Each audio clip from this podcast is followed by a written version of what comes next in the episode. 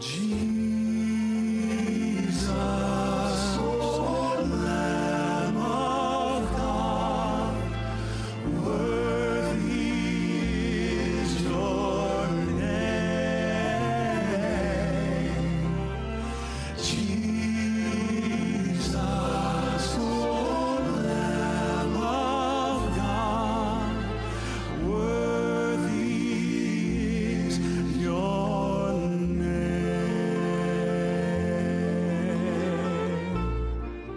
Revelation 12 11.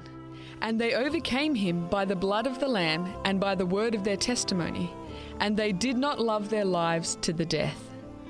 Welcome to By the Word of Their Testimony, and here is your host, Etienne McClintock. Greetings and a very warm welcome. Thank you for tuning into By the Word of Their Testimony. This is a program where we share life journey with people who have gone through some difficulties and some challenges, but also some people have had quite a consistent life in the Lord as well. They'll share their trials and opportunities, sometimes as external, sometimes the trials are internal. And today I have a special guest in the studio with me, and this is Pastor Matt Thompson.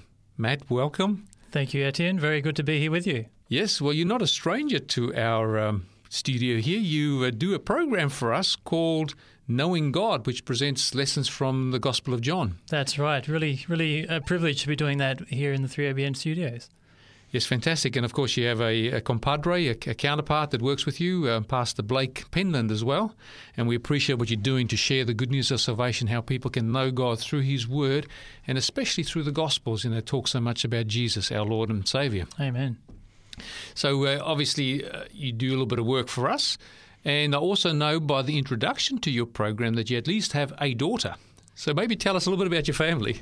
Yes, I do have a daughter. Um, I have a wife. Which, okay, which is what the wife? daughter the daughter came from. One wife. She's my favourite wife. Uh, her name's Heidi, and she was Heidi Miller, and uh, now she's Heidi Thompson, of course. Mm. And uh, she teaches uh, primary school at Macquarie College up in Wallsend in New South Wales.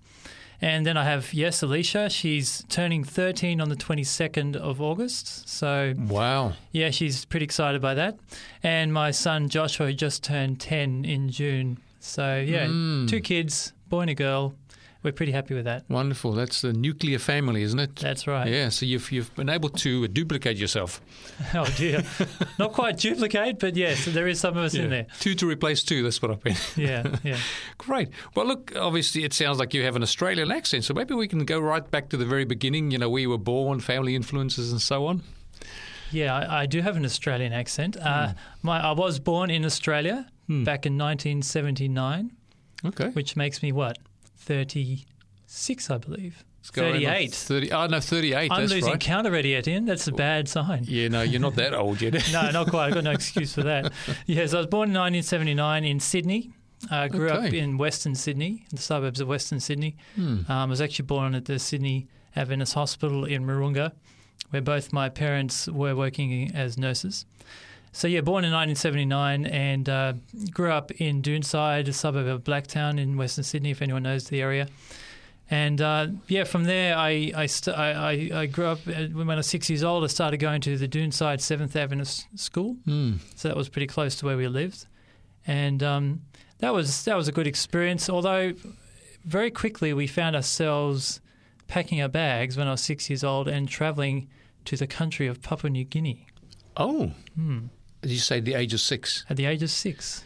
Wow. Okay, so that's quite an experience. But it sounds like your background's pretty much that of a Christian Yeah, and Christian environment, Seventh day Adventist environment, That's and right. you grew up pretty much having those positive influences in your life. Yeah, my uh, my parents or my dad's parents were both Seventh Day Adventists, and my mum's parents, on and off, were, were Christians. So yeah, th- both my parents' families have had were very different. Hmm. Um, my mum was well is Danish. She came out from Denmark when she was twelve years old. Okay, that will explain the exotic look. Oh, of course, yeah.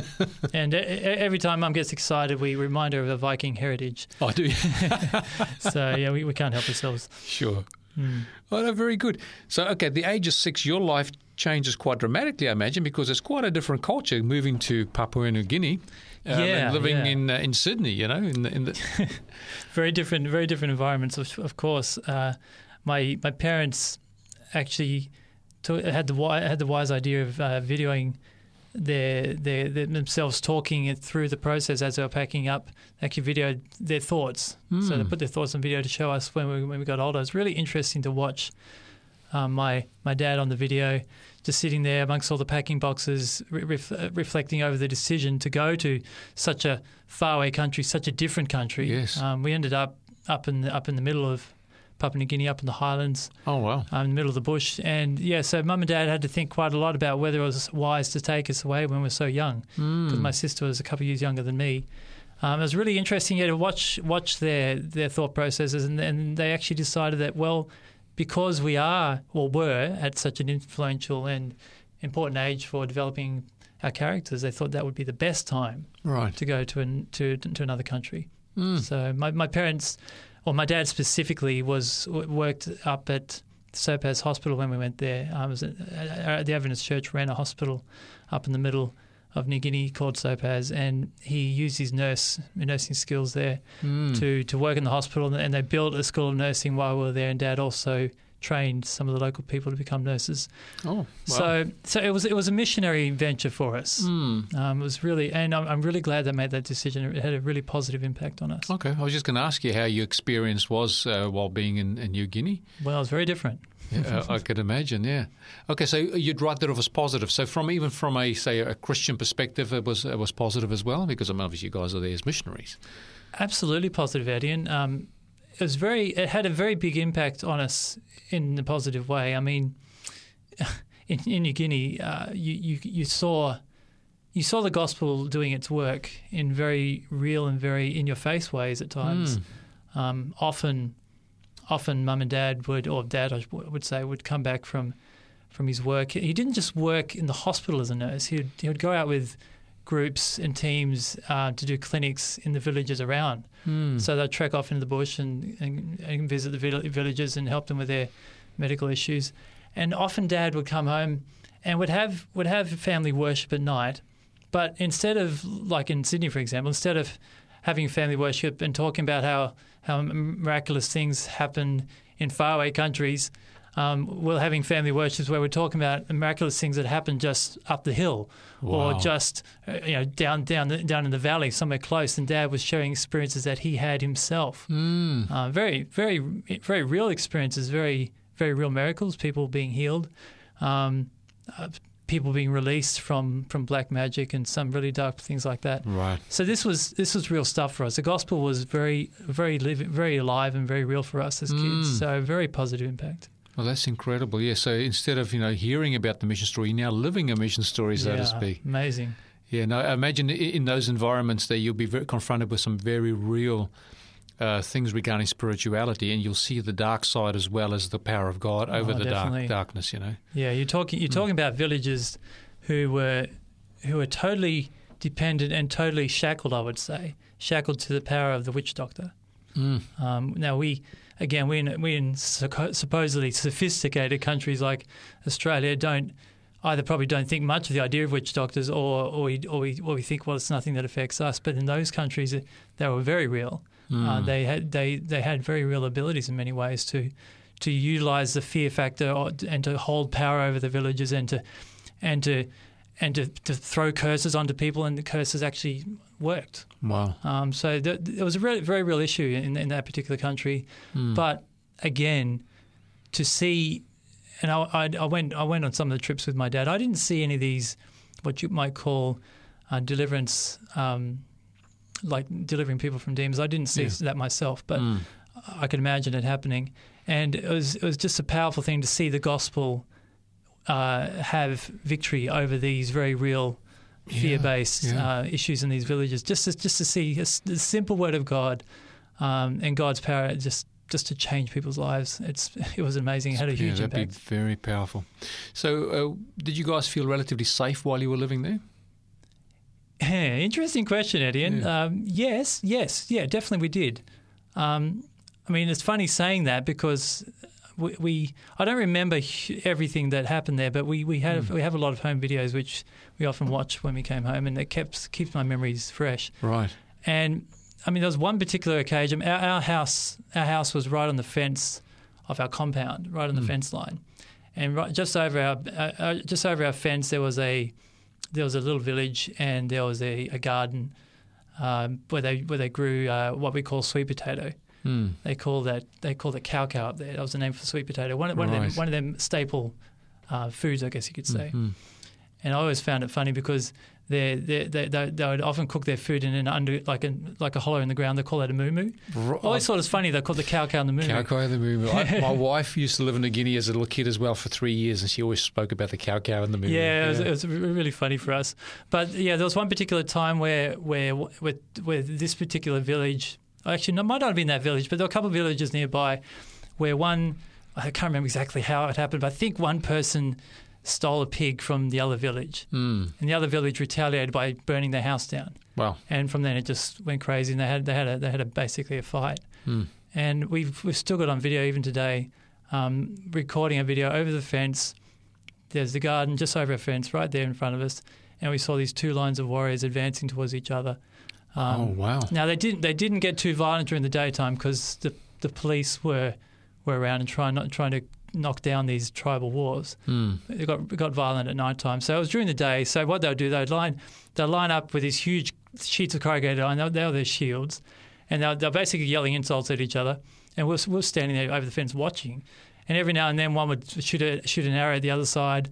Um, then the other side might pick up a spear and throw it back, and they'll just yell obscenities at each other. Mm. So that that was that was a fight. At night time, it got, got vicious. They pulled out the guns. Then they actually killed people and they actually burnt villages down.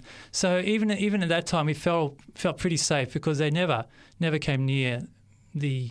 Yeah, so the, the, the in the aggression wasn't uh, targeted at you per se. It was No. in between these these tribes or these, yeah, yeah. these yeah. I mean, much um, later when much later when we came back from New Guinea, uh, we actually heard, of course, a lot of stories of of nationalistic thinking where people were targeting, um, I suppose, Caucasian or Western people. Mm. um, wanting wanting to you know wanting to knock out the Western people and saying this is our country, let us deal with it in our own way. Sure. So we heard stories, like, very sad stories later on about the, Mm. the, the rapes and the attacks on on Western people. It was very sad to hear that, but we didn't have that when we were there. All right, so you very positive experience overall, and also Yeah. one that testified to the power of the gospel. Absolutely. So it had a huge impact on our lives, and I would say that was one of the first times where I thought, wow, wouldn't it be amazing to be a pastor sharing God's living gospel, Mm. having such an experience like that.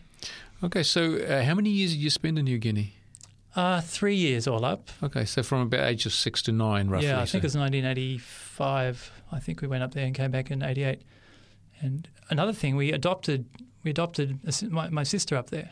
Oh, Yeah, so Rachel Rachel is my, my younger sister, and then we adopted Sarah. So Hmm. she's she's a, a native of Papua New Guinea, but she's in Melbourne now teaching. She's probably more, in some ways, more Aussie than the rest of us. Um, okay, I like the names to Rachel and Sarah. Yeah, Yeah. very, very biblical names. I was privileged. I was privileged to pick Sarah's name. That was good. Oh, did you? Hmm. Fantastic. Family liked it. Hmm. So yeah, we've, we've, we've, New Guinea's had a, an everlasting impact on us because Sarah's part of our family. Mm, Mm. Wonderful.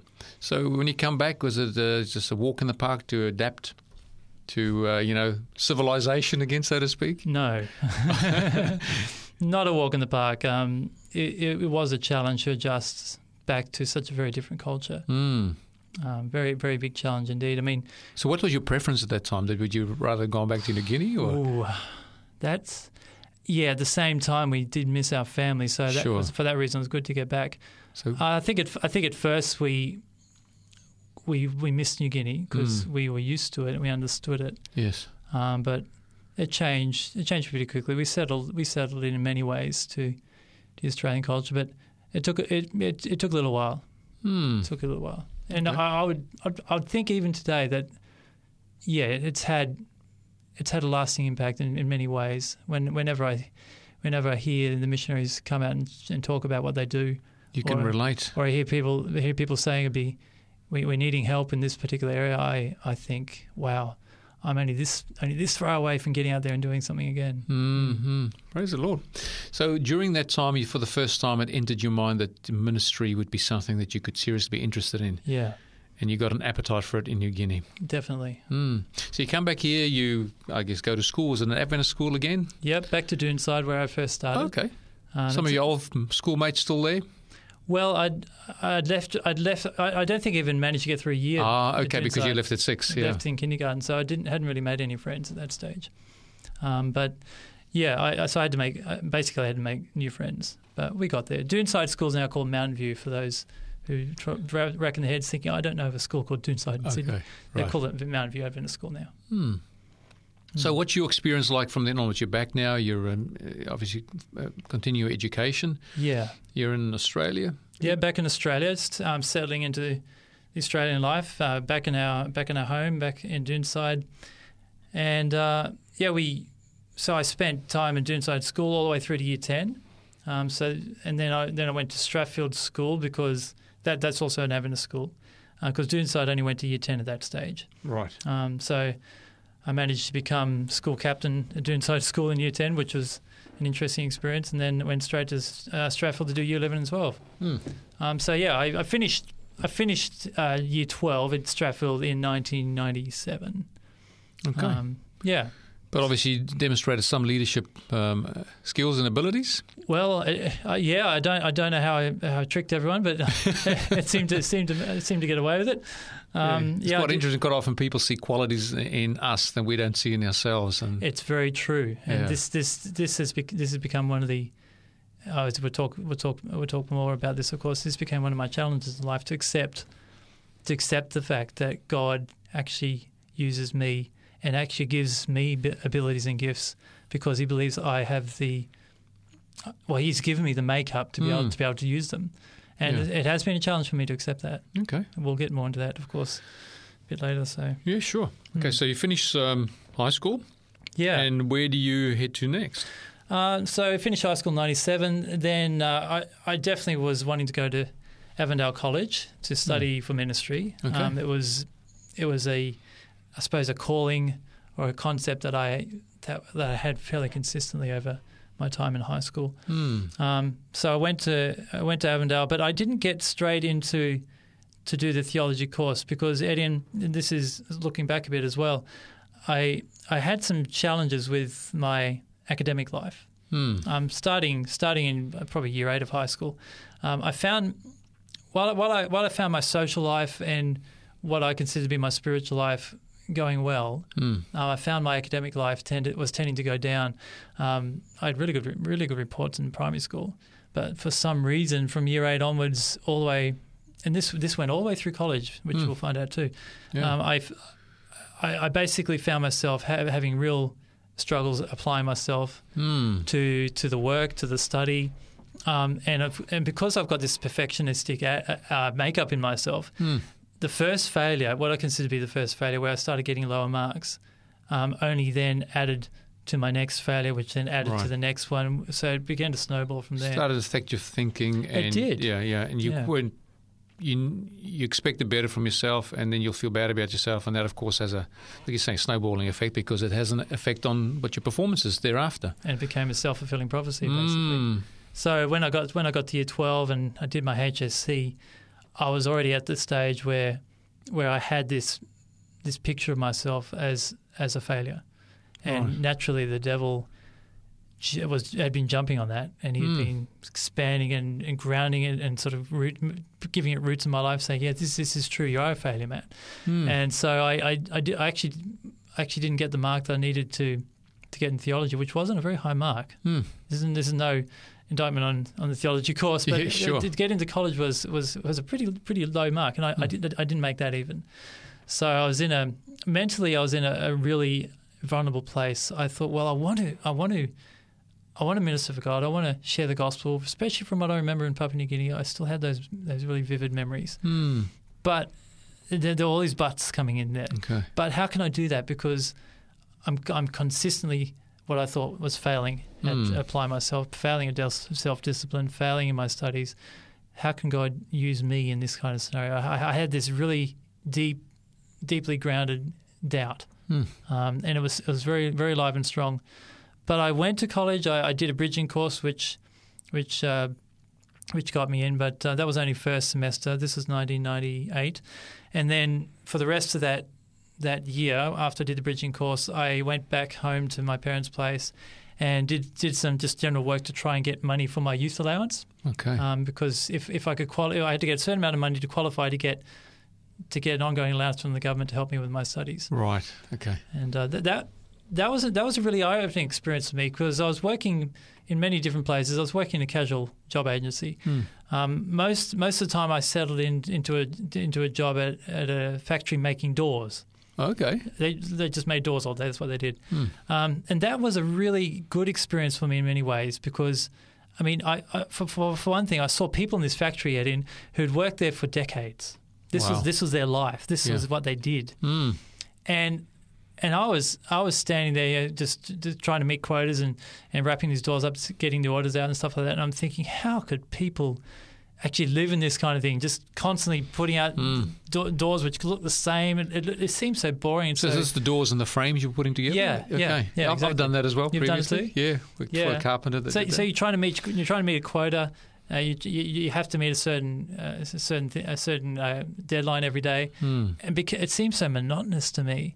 But there were people like in this who made a career of it, Yes. and if and it- be very, very good at it and could churn good- out it was good. a lot of, Yeah. lot of doors. They were brilliant. I could never get to their level. No way. yeah, yeah. so uh, the first thing it told me was, "There's no way I want to be in a position where, where I could do this kind of work. It's not. It wasn't not for me." you. Yeah. At the same time, I had huge respect for these other people Mhm. who could do it, but also because I'd grown up in a in, in a life where where most of my friends or most of my people I socialized with were generally church church orientated people or Christian people.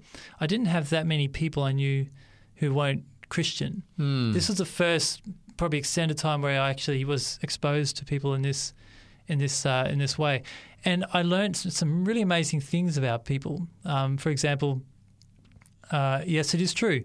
Um, people who, who who who aren't Christians tend to swear a lot, especially Aussies. Right. Uh, they when they get when they get get excited, these they'll throw in a swear word, and that was new to me because I've grown up in Christian world where you know, swearing is, Yeah. is not not the way to go, and I, I still, of course, believe that today. But uh, to, to be exposed to people who who were, were swearing all the time, and, I and I'd grown up in this Christian environment, thought this is Oh. this is a bit daunting, a bit Yeah, scary. What- yeah. what, do I do here with this? Um, but if anything, I did I did come to the place of, of accepting that hey, people out there, if I can use that term, Hmm. I decided they weren't necessarily as scary or as closed-minded as as I thought in the church environment. Right. Um, right. it was really it was a really important lesson for me to learn there, and this this has really impacted me in my ministry. I think since that that for me for me to realize that th- there are people out there who are good people, Hmm. um, then and they're not Christian. Yes. So g- good people um, don't, aren't necessarily Christian, but of course, the, the power of the gospel is these good people really need to know that there is a reason Sure. for for the, that they're the way they are, Mm. and there is a God who who they can connect to. Yeah, that reminds me of that text in uh, John chapter 1 and verse 9 where it says that Christ is the light that lights every man Oh, that comes into the world. Every so man, whether you are born with the influence of the Word of God, which is the Yep. Bible, um, or whether you are um, just born in a secular environment, the Holy Spirit, which represents Christ to each one of us, Mm. yeah, shines on every person. And what we call the conscience is really the work of God working Mm. through us. And ultimately, if people just follow where their conscience leads them, it will lead them to Christ and, and to His Word. So, yeah, there are some good people out there who've lived up to the understanding that they have regarding right and wrong Mm. and, you know, and follow the Lord sometimes ignorantly, dare I say it. But still, you know, we're all God's people that's true. as far as He created us and He redeemed us. And the good news of the gospel is that's something everybody should hear. So I guess we're privileged. If you've been brought up in a Christian environment, you, you've been brought up in a privileged environment. I, yeah, I agree. But at the same time, so this was actually quite an eye opener for you that these people were, apart from the language, relatively good. There was a lot of good people out Yeah. there. Yeah. No, it's really it's really good to hear, to see that because it took a lot of the fear factor away from me in terms of how am I going to face up to these these uh, these atheists out there who've, got, Mm. who, who've all got arguments against God lined up, waiting for me to to attack me with it. But Right. I, I discovered that well, actually, there are a lot of people who are not what you call hardcore atheists. There are a lot of people who are just lost. Who Yes. they they don't know they don't know there's a God there who who loves them desperately. Um, there, Mm. there are a lot of people out there who who just who, who won't say they don't believe in God, but they but they just simply just don't know what He's really like. Right. Um, and it's good to know that because that should that should motivate motivate all of us to to reach out to them with a God, or to reach out them with the God that they that they need to hear and need Mm. to know. Okay. Wonderful. Good to hear. So it sounds like you're putting a very positive experience coming through from, you know, being now in secular environments, being exposed to areas you haven't had previously That's true. in regards to what it will do for you in the way you view people and also, I guess, your career in the future. Hmm. It- So you so you, you have this a year away where you're working, um, you Yeah. know, so it's on, on call. Yeah. And then after the year, what happens? Well, once I got the, the, the, the amount of money I needed to qualify for my youth allowance, I went back to start my theology in 1999. Hmm. And uh, so I left, I left home, uh, went to Avondale College, and th- I, I, I- went into the dormitory. Okay. So there's, there You're boarding now. yeah, exactly. I was boarding with, with three. I think there were three levels in Watson Hall with with all, a whole bunch of other guys. It was Yeah. Wow. It's t- I never never had any experience like that before. Hmm. It was amazing. Just all these guys all, all packed together in this one place. It was totally foreign idea to me, but it was it was something I, I embraced with gusto, and I probably embraced it with too much gusto in the end. Okay. The, li- the life of, of, of the social life of that kind of um, environment was. I mean, it's not normal. Hmm. Of course, you don't live you don't live your whole life with that kind of dormitory setup. Sure. It's it's it's a very unique setting, but but yeah, I jumped into that and uh, started my theology course. But yeah, it was it was a struggle. Hmm. Um, it was a real struggle. So, So we'll- any any I mean, there's obviously positive influences there, but any Oh, yeah. negative influences? Yeah, I, again, I, for, for me, where I was coming from, the, the negative, I suppose negative is one way to put it, yeah. Hmm. But the challenging influence for me was yeah. was again this. It was an artificial environment. It- It's Hmm. not not real life, but this artificial environment having all these guys from various walks of life, various backgrounds, various ideas, uh, very various spiritual insights, and I was I was it was a challenge for me to to actually integrate with this with this group, and uh, for, and I was surprised, but it was actually a challenge for me to to actually hold my spiritual um, integrity. I suppose you could Mm. say my spiritual identity it was a challenge for me to hold that there. Okay. Um, and yeah, it was it was something which I I I struggled with for the next few years. Right. Well, look, we're just going to take a break, and when we come back, we'll hear more about Pastor Matt Thompson's story. Stay tuned. Welcome to the Minute That Makes a Difference. I'm Margot Marshall. What difference would it make if you made a habit of being grateful? Gratitude actually has measurable health benefits. For example, adults who keep gratitude journals on a regular basis exercise more regularly, they report fewer illness symptoms, feel better about their lives as a whole, and are more optimistic about the future. Gratitude is actually a science, and it's also ancient wisdom, having way over a hundred mentions in the Bible. And there's a lot to be thankful for. Albert Einstein admitted that he needed to remind himself a hundred times a day that his inner and outer life depended on the labours of other people, living and dead. So cultivate gratitude, it makes a difference.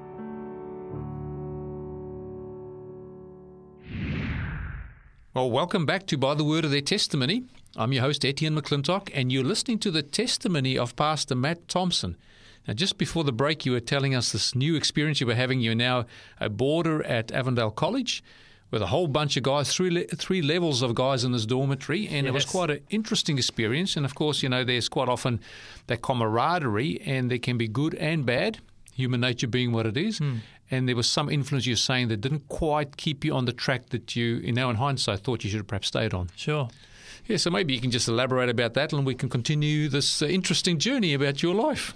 Yeah, yeah thank you, Etienne. Um, yeah, it was it was an amazing experience. I mean, I've got to I've got to highlight the positives, of course, of this. Mm, It was um, it was a, it was an amazing place in terms of being, I suppose, being um, what's the word I could use? Being being, being with other Christian Yes. guys and girls, Hmm. um, and being in a place where because I, I, I love.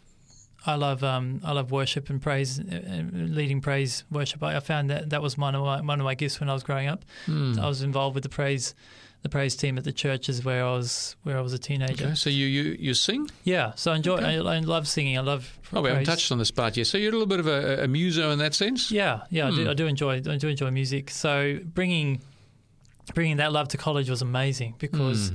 It was it was so easy to find great great gifts and great talents. Yes. It was so easy to get a group together and just and have a worship time together because you just wander down the dorm Mm. and there's a guy with a guitar. And uh, you, you just sing your songs together, and it was easy. Um, whereas in, in, Nice. in real life, um, people like that don't concentrate together. So That's right. it was it was really really good in that way. Mm. Um, you, we we could have great times together. It was an easy thing to do. Um, so that that was that was definitely the, the good the good uh, focus on uh, when I was at college. Mm. Um, the the challenging focus was again the same thing on the other side, where where I suppose you'd find you'd find guys who who are more more I suppose lost in their in their in their sense of the word, where Mm. where they weren't as switched on about God as, as I was, Sure. and it was it was it was easy again um, to connect with them Mm. um, and and be challenged, I suppose, by their by their attitudes and their, their struggles in life as well. So I had I had these different groups of, of guys which were all impacting on me, Mm. um, and I found I found my personal failures as I thought they were, which I, we talked about before. I found them rising their head again. Mm. Um, it's it, it's not it's not easy to to find to, to, to walk to, to walk God's road when there are so many other challenges around. Sure. Now this is life, of course. We Yes, know this. yes. This is life. There there are challenges. Um, there are other other roads that are, that are on offer for us to walk, Mm. and I, I found all I found all these roads in, in the one place, I guess, and uh, so I I tended to, to swing around from one to one thing to the other, thinking, well, I, I'm passionate about God, so I will study theology and I will be a pastor. But at the same time, I'm really really interested in, in these other lives, which in these other lifestyles which are around as well. I want to give them a go. Yes. Um, so uh, it, it became it became a situation where I found myself starting to live two lives. One life was one of studying theology to be a pastor, Mm. um, being a being a worship leader involved in, in the church quite a bit, and um, and if anyone if anyone thought it well, you know, apart from some of the, the blokes I worked with in the or played with in the dorm, most people would look at me and say, "Yes, Matt's Matt's really on fire for God, and he's really he's really mature in his spirituality and all that kind of stuff." But they d- didn't know the other life I lived, Mm. um, which was which was a night of staying up late at night, sometimes all night, just um, just mucking around with guys, just just going out with guys um, who weren't necessarily in the same journey that I was, and yeah. and uh, yeah, there, there was. I mean, I won't go to details, but there were situations and, and things that I got involved with which were not not godly at all. Mm. Um, and I was slowly, slowly sl- sliding down the slope of of thinking I can I can juggle these two lives. right. Of course, not knowing knowing in my head that God that God that God could only work with me if I gave Him all of me, but in reality, I didn't do that. Mm. Um, so, so I had this I had this dark side of myself which which I was feeding, and I had I had the what I thought was the God side. Although in, in God wants everything, of course. Sure. I, was, I thought I could keep two, two, two balls in the air at once, Mm-hmm. and I thought I could keep them separate, but inevitably you can't. Mm. You can't keep them separate. Eventually, the two lives merged and crashed, and I just I just came to the place of realizing, mate, Matt, there's you, you're in a you're in a mess. Mm. Um, how, how can I, how can I, how can I expect to to follow God's God's way when I've got so much of my life I'm, I'm keeping from Him? Right. So that became a huge challenge for me. Mm. Um, what what made the challenge even more uh, challenging was when when I was in my first year of college, I met Heidi there. Mm. She was studying teaching, primary teaching, and uh, she was in her last year of college. I was in my first year. Right. Ouch. and uh, so we we met. Uh, we actually met on a on a on a trip, a student ministries trip where we where we got a bunch of us together. went went to a country town to take a worship service for a country church. Mm. Heidi was actually the preacher for that trip. Oh wow. I was the worship leader, so it was an interesting uh, thing there. And we, we, we chatted on the bus. We, we we got together really well. Mm. Got on with each other really well, and we we um we we got we basically be, became boyfriend and girlfriend for that in that year. Mm. Um, and but of course she she was in her last year. She ended up graduating, and I I'd only come to the end of my first year where I was where I was starting to find the ten, the tension between the two lives that I was living. Yes. Heidi didn't know about the dark life and the struggles I had. I, did, I didn't want to tell her Mm. because that was my that was what I thought was my failed life. Uh, so I didn't want her to know about that. But she she finished. She graduated with honours. Hmm. Uh, completely opposite to me in my, my book. And then she was called to Melbourne to, to, to be a teacher in 2000, 2001. I was still at college. So the girl I loved had gone. Mm. Um, I was I was coming to the pl- coming probably to the peak of my crisis in many ways of trying to work out whether or not I was what was actually actually cut out to be a pastor. Mm. And um, I got to, it got to the end of 2000 um, where I basically I, in my mind I, I I decided I was such a failure that there's no point in doing my exams. So I, I bombed out. Didn't even turn up the exams for for probably three of my subjects at the end of that, that year. And I just I just dropped everything and ran to Melbourne in the year 2001. I ran to Melbourne. Wow. To, I was I was running away. Mm. I was I was trying to escape it. I was saying this is not working. I want to be with Heidi. We're engaged at this stage. Mm. Still a lot she didn't know. So you're finding obviously a lot of happiness in, in relationship with Heidi, Yeah, but at the same time you're finding these challenges because there's, like you're saying, there's a double life. yeah, And uh, being a perfectionist, just Mm. correct me if I'm wrong, but being a perfectionist, if there's a certain standard that you're not reaching, yeah, and you sort of, you know, you, you, you're just below the bar with this other life you're living, yeah. that you'd really knock yourself about, wouldn't you? Oh, absolutely. And th- Mm. this is this is my mental state. This has been my mental state for a long time up to- this point. Mm. Constantly hammering myself, Right. constantly hammering myself over and over again, thinking, "You're not going to do it. You're not going to succeed. You're going to fail. God can't use you." And So this is not yeah. only academically, but also in a spiritual sense as well. This is this is where the crossover was was happening, and I Mm. and I was realizing I became terrified because I was realizing that I can't control these these two lives. Uh, Yeah. I mean, it's totally it's, it was actually totally out of my control, Mm. and that that was a real that was a real mental overload for me, as you as you can imagine it would be. Yeah, sure. Um, so yeah, drop dropping this into one big heap, seeing it as a one big failure, running off to Melbourne. Actually, my my excuse for getting there was I found a I found a volunteer a, a job offer as a volunteer youth pastor in Nunawading Church down in Melbourne. Okay. And um, so I said, I'll, I'll take that. Mm. Go to Melbourne. Heidi's there anyway. She's teaching at Nunawading, Nunawading schools. Perfect. Uh, I can, I can just be with, with her, and I can, I can do this ministry thing, whatever that is. Mhm. Um, and I'll just drop this stuff at college and run. right. But yeah, Okay, so you end up, you're down in uh, Victoria. One part of your life seems to be going well. With, that's the life with Heidi. yeah.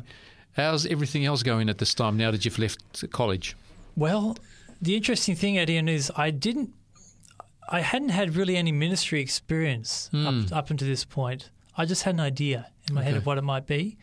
So I, I, I fled to Melbourne, my mind thinking, man, Matt, where are you going to go with all this? Hmm. How are you going to, how are you going to, how are you going to get Heidi into all this stuff as well? Um, how are you going to get her? In, how are you going to ease her into this situation in this life that I'm in?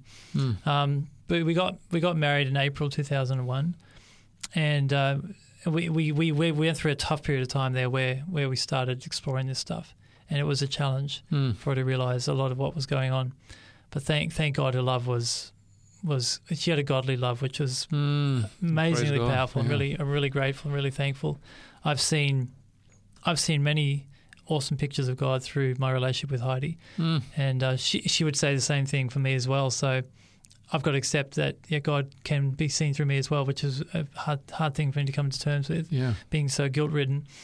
But what, one of the most one of the more powerful things which happened in Melbourne, uh, which happened in Melbourne, was I was actually ministering.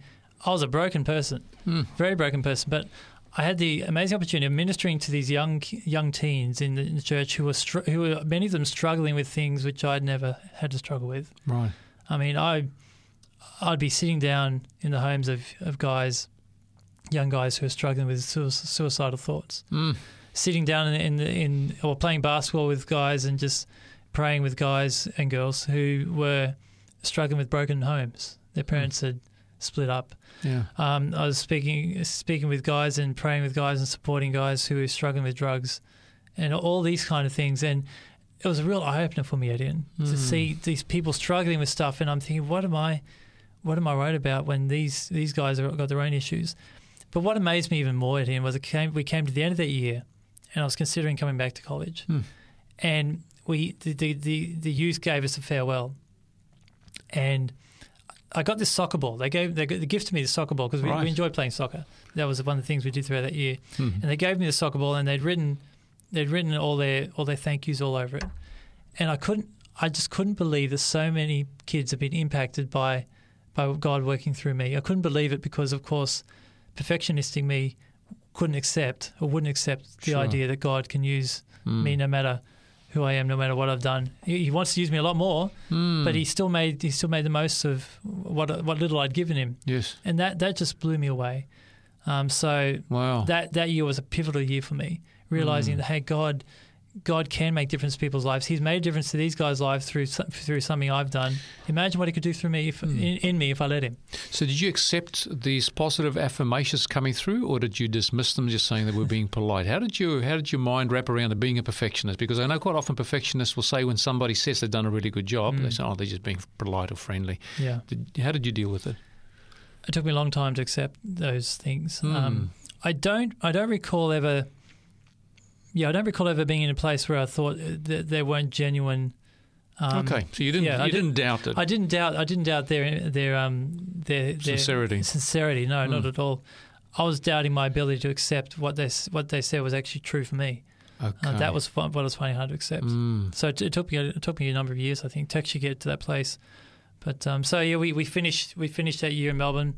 I, I dragged Heidi away from her, her teaching and we went back to Avondale Hmm. and we took another shot at it and I eventually eventually graduated from theology in 2005. So it took seven years ultimately with everything in, in place. took seven years to do Hmm. a four year course. Right. Hmm. Wow. So it was, a, it was a big big run, but we got there. Well, praise the Lord. Okay, so you you graduate. Uh, Yep. That must have been uh, a feather in your cap, so to speak. You know, an achievement, Oh, or did was- you did you just not accept it as an achievement? I, I did. I was actually really relieved about Hmm. that. So I was really really pleased that I could get to that that that place. Um, so that was that was a, that was a victory, I suppose. Hmm. Um, so we we finished there, and then they the um, the conference in South Australia called called us to do ministry down there. Um, so in 2006 we we went to Adelaide, and we ministered in South Australia for eight years all up. Well, Hmm. okay. So that was that was what I studied for. That was what I dreamt of doing, and that's Hmm. what we ended up. Great. Well, you've got a, a wife who's a, a godly young lady who's had a Mm. positive influence on you in many respects, and she's a teacher. Yeah, You're a uh, a pastor now. That's you guys right. are ministering together. So a bit of a power couple as far as ministry is concerned. yeah, How, how is your experience moving forwards now over those eight years? Do you still have these internal struggles? yes. Okay. Stubborn, But hey? but how many people are aware of your internal struggle? Uh, I don't know if your wife knows, but uh, if your wife does know, apart from your wife, Oh, sure. Yeah, my, my yeah, my wife and I've have you know, we've we've been um, we've been walking this road together, of course. Hmm. Um, so we've been more open with each other, or I should say, I've been more open with her more yes, specifically. yes, Um, but yeah, it, it was it was a challenge. I mean, go, we we found ourselves in, in very challenging churches. You know, one of the big challenges of churches is they're actually made up of people. sure, So pe- people, I mean, I'm a person. I have my challenges, and guess what? Each other person have their own Mm. version of their of challenges as yes, well. we do. And uh, fe- yeah, I, I f- I felt woefully ill equipped to to to be able to reach out to people in in tough, often toxic relationships. Hmm. Um, trying to trying to deal with conflict, um, trying to bring healing. Uh, in God's name, of course, trying to bring healing to, to people's struggles. Hmm. It's one thing to study theology; it's another thing to actually actually uh, understand how to how to how people work and how to and how to actually bring healing to their lives. Sure. It's really good when the theology and the healing goes together because that's theology at its heart. I, I believe now is is about it's about healing. Hmm. God God is all about healing and reconciling us back to Himself Amen. Yes. and healing our, our broken our, our brokenness. Hmm. Um, and I think my life has been probably been one of one of the more classic examples of, of the need for that. Yes. Um, the, the need for healing. So I found it I found it very difficult and challenging to actually bring this healing to people's lives when I was when I was struggling with it in my own life already. yeah. Um, so that, that, it was it was a tough experience, but many many blessings. I mean, when I came to the end of the eight years, and I looked back and I, I said, Heidi, I don't I don't I don't see any success. Um, being depressed, of course, that's why the way I looked at it. She said, Matt, yeah. this is this is where God used you. This is where God used you. This is where God used you. He, she gave me a list of all these these people and experiences where Mhm. that where the people had been impacted in positive ways. Well, praise the Lord that He gave you a second opinion. Yes. Apart, apart from your own being the first opinion. Yes, thank you God for that. Yeah, Yeah. Wow. yeah. Okay, so you're eight years in ministry. Obviously, there's a lot of positive things that Mm-hmm. uh, you can take from it. But because you have this internal struggle, you have this perfectionistic, I guess, approach to life, you don't quite see it as positive as your wife sees it. But Mm. what do you do subsequent to that? What, do you, what, what happens after the eight years in Adelaide? Well, actually, towards the end of the eight years in Adelaide, we were ministering in a, in a country church, which which was a very challenging, Hmm. very challenging church. It had many, many, and still has, I think, many systemic struggles and issues in, in, in their in their community there, which was really hard to deal with. But Hmm. while we were there in 2011, I I went to the GP saying, "Doctor, this I know I'm under a lot of stress. My my left my left arm is has got some real tension in it. I don't know what it is. Is it RSI or is it some kind of stress related thing?" Yeah. Um, then he, he he had a look at it. He did ask me to do a couple of movements or exercises, and he said, "I need you, I need you to go to see a neu- neurologist." Okay. Now I didn't ask myself why a neurologist. Hmm. But um, so I went, I went to Adelaide, which was a few hours away, and I went to the neurologist. He did some tests on me, and he said, "Matt, I'm 100% sure you have Parkinson's disease." Wow. Wow, that's one word. Yeah, Yeah, was. that would have it was a knocked shock. the, the wind right out of your sails. Yeah, it definitely did. Parkinson's disease. I didn't know much about it. Sure. Um, and what little I knew, I thought applied to older people. Hmm. And subsequently, I found out, of course, that Parkinson's disease is most common in people over the age of 65. But it does hit So you're people. about 32 now, yeah? Yeah, yeah, exactly. But it does hit younger people. It's a lot rarer, but it does hit younger people as well. And guess what? I was one of them. Wow. I was one of them to get to get lumped with this disease, which which is going to stick around for for the rest of my life unless something else happens, of course. Mm-hmm. So that that that was like it felt like the last straw in many ways. I thought to myself, I'm already already struggling with with many concepts about myself, about trying to accept who I am in God, and now I've got this Parkinson's disease as well. Wow.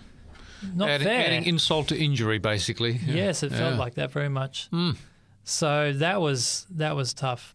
Um, for those of you who don't know, Parkinson's is a neurological disease. Yeah. Um, there's a there's a gland in, in the brain called the, the basal ganglia, where where this uh, where this important um, this important steroid called dopamine is produced, and dopamine is a chem is like is a chemical that is really important in the transmission of information in your nerves. Mm. Um, so this chemical is necessary for, to facilitate the communication of, of uh, for example, if my brain's telling my arm to, to move, Hmm. um, that impulse, that order will go through my nerves, and the dopamine is is really important to keep that message moving. Right. So when you have Parkinson's disease, that that basal ganglia, um, th- basically the cells that are producing the dopamine start breaking down over over a period of, of years. Uh, okay. So- but dopamine's also, is that the feel good chemic- chemical It in your is. brain as well? Very good. Yeah, Yeah. it does that. It is, it is that as well. So it has impact on on uh, on depression And mood. and, mood and, yeah. and sleep and stuff as well. Mm. So yeah, that's that's been a that's been a tough a tough road. Sure. Um, I already was struggling, so to add this to add this to it, I thought, well, that's even an even bigger issue. There's no way I can I can understand that or or engage with it. So I was in denial Mm. for the next few years, thinking it's too hard, too hard to handle. I can't handle that. So Yeah, I just put it in the too hard basket. Mm. Now I can understand. You know, you've got some of these challenges, and you're looking for a reprieve somehow, and then you just have it's like a, just another setback. And this would have been significant because I mean, it's affecting your health. Yeah, And uh, at that stage, you didn't know how it was going to affect you long term because it's early stage yet. yeah. But the diagnosis obviously is not what you wanted No, hear. no. How do you how do you deal with it? I mean, you, you're saying it's it knocked you for a six, basically. Oh, I did, and I was in a I was in a very very challenging church scenario as well. So Mm. it got to it got to 2000 and end of 2012. Yeah. We talked to the conference said we can't we can't work here in this situation because my health. Um, I was sleeping only a couple of hours a night at this stage. Oh. It was it was disaster. I was, my family didn't didn't really have me there. I was Mm. there physically, but not mentally. Yeah. Um, so they, they moved us back to Adelaide to a, to another church, which was which was a beautiful beautiful church. Are really really beautiful people, Um, and we worked for a year there, so 2013. But I got to the end of 2013. I said to myself and to my family, "This is too much. Hmm. Um, I'm finding ministry a challenge. Um, it's impact. eh, My health is impacting on as well. But I'm not handling stress anymore. Um, my picture of God is totally mucked up by this Hmm. stage. Well, I said, we've got to get out of here. So we, we pulled out of ministry in South Australia, came back to the East Coast because uh, we have a number of family members in, in the Bonnells Bay area. okay. Um, so we moved back here to be to, to have Close to support family. from them, Yeah. Good. and uh, that that was that was really good because 2014 and 15 and into 16 as well were were, were three of the toughest years I've had. Um, depression was was really strong by this stage. Hmm. I didn't have a job to distract me, I suppose. yeah. So I was left with myself at home. Hmm. Really, really dark place. And when when when you've got pretty severe depression and you don't have something to engage your time, it's it's a really, really black place to be in. Sure. Um, and I, I already had a bad view of myself, so to add this this lack of a job to it, it was Hmm. it was terrible. And I had this health issue, of course, as well. So yeah, they they were really dark times. Hmm. Um, the, and as dark as they were, though, Etienne, we call we called out to God with such desperation at that time, saying, "God, we don't know who you are uh, in this scenario. Who who are you? What are you doing? Um, what what are you really about? Hmm. Uh, what what is what is your what is your role here? Because I, we always thought that you were a God who again healed people and stuff like that.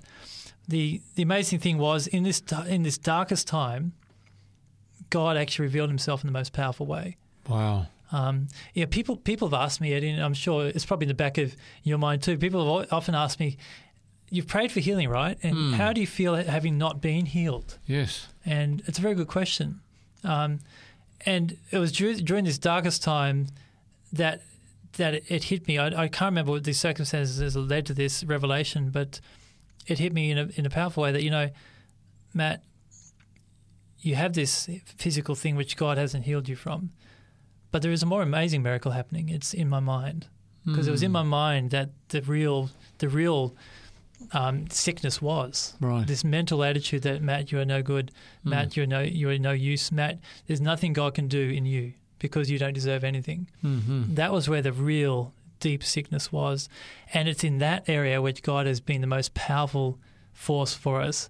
I, I consider myself to be recovering Yes. from my depression now. We we we linked up with a good psychologist last year, and I've had a great church support uh, family as well at Lakeside Church, and it's been it's been it's been a weird thing because health wise, I'm, I'm I'm grappling with my health, but mentally, spiritually, psychologically, Hmm. God has been healing me, and it's been an amazing journey. When people ask me now, Yes.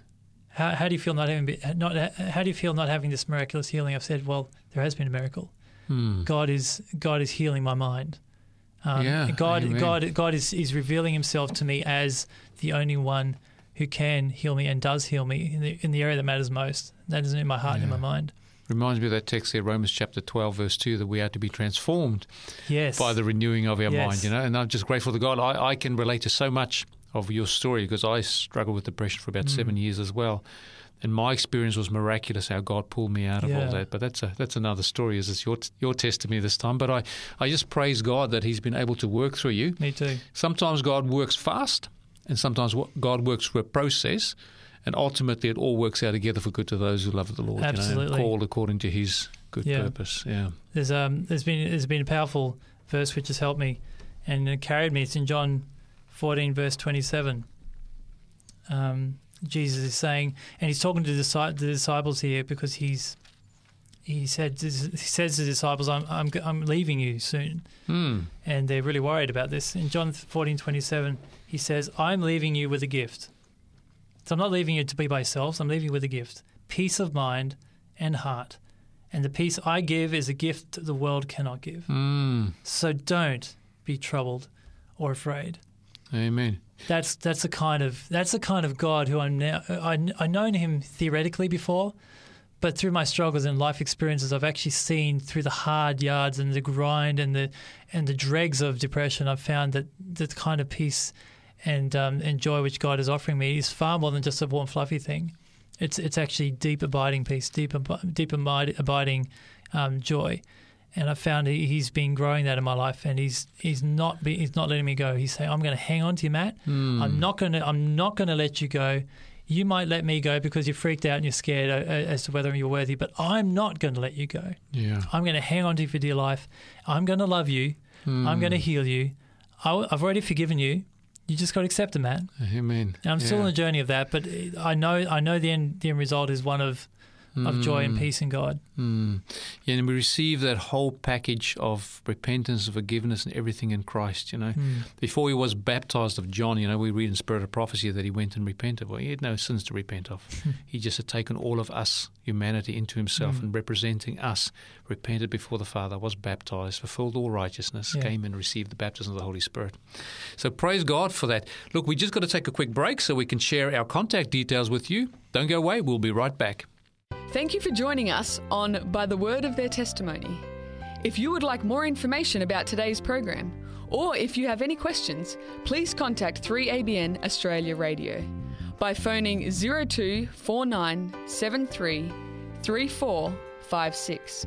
Or you can send an email to radio at 3abnaustralia.org.au. You can also contact us on our 3ABN Australia Radio Facebook page. We look forward to hearing from you. Welcome back. It's good to have you back at this program called By the Word of Their Testimony, and you've been listening to Pastor Matt Thompson share his testimony today. But just as we close, Matt, are there any uh, remarks, any things you can share with our listener today? Yes, there's, there's one there's one passage one verse which sums up our story to this point, and it's it's from Revelation. It's actually the last chapter of the of Oh. the Bible, actually, Revelation 22, and this this is the hope. This is the hope that I'm looking to, and I, I believe God is calling us all to. Revelation 22, starting verse one. Then the angel showed me a river with the water of life, clear as crystal, flowing from the throne of God and of the Lamb. Hmm. It flowed down the center of the main street. On each side of the river grew a tree of life, bearing 12 crops of fruit with a fresh crop each month. And here's the power, for, the power right here. Hmm. The leaves were used for medicine to heal the nations. Wow. No longer will there be a curse upon anything, for the throne of God and of the Lamb will be there, and his servants will worship him, and they will see his face, and his hmm. name will be written on their foreheads, and there'll be no night there. No, no need for lamps or sun, for the Lord God will shine on them, and they will reign forever and ever. Beautiful. What a beautiful picture. That's the God. God is a God of healing, hmm. and he and he is God is dispelling darkness and bringing light and peace into hmm. our lives. And this is what we've got to look forward to. And we can, you know, walk that journey with the Lord now. He can bring healing and restoration into our spirit and our minds. But ultimately, this is still not heaven. We've got something so beautiful to look forward to. And then to see Jesus face to face and see God the Father, who no man has ever seen. Hmm. What a privilege. We've been called to such a high calling. So if you're out there, don't give up. Uh, spend time in word with the Lord. The, Lord- God loves you. He's drawing you by His goodness. It says the goodness of God that leads us to repentance. And I just want to thank you, Pastor Matt, for those encouraging closing remarks.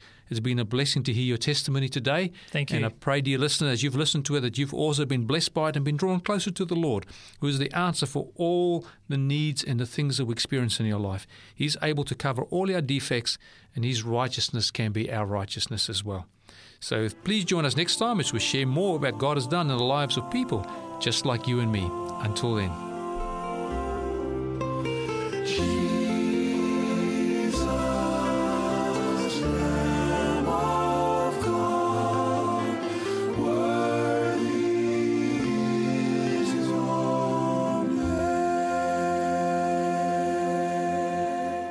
You've been listening to a production of 3ABN Australia Radio.